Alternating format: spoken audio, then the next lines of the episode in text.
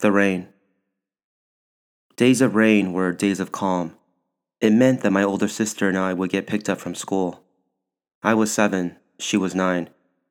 We lived in Reseda, a part of town in the valley comprised of broken families and poor immigrants.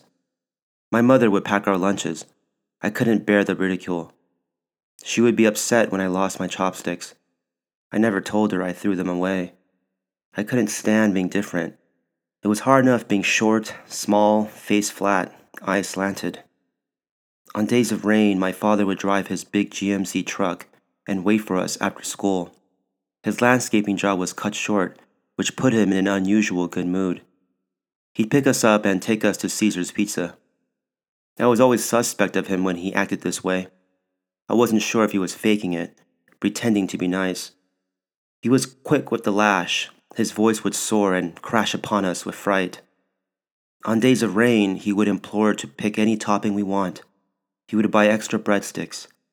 At home, he would hand us each a hot piping slice and talk to us with a kind and earnest heart.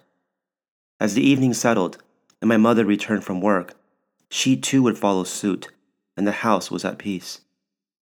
I would sit alone in my room and hear the rain gently drop against the window pane. In the distance, I could hear old Korean folk songs lilting in the house.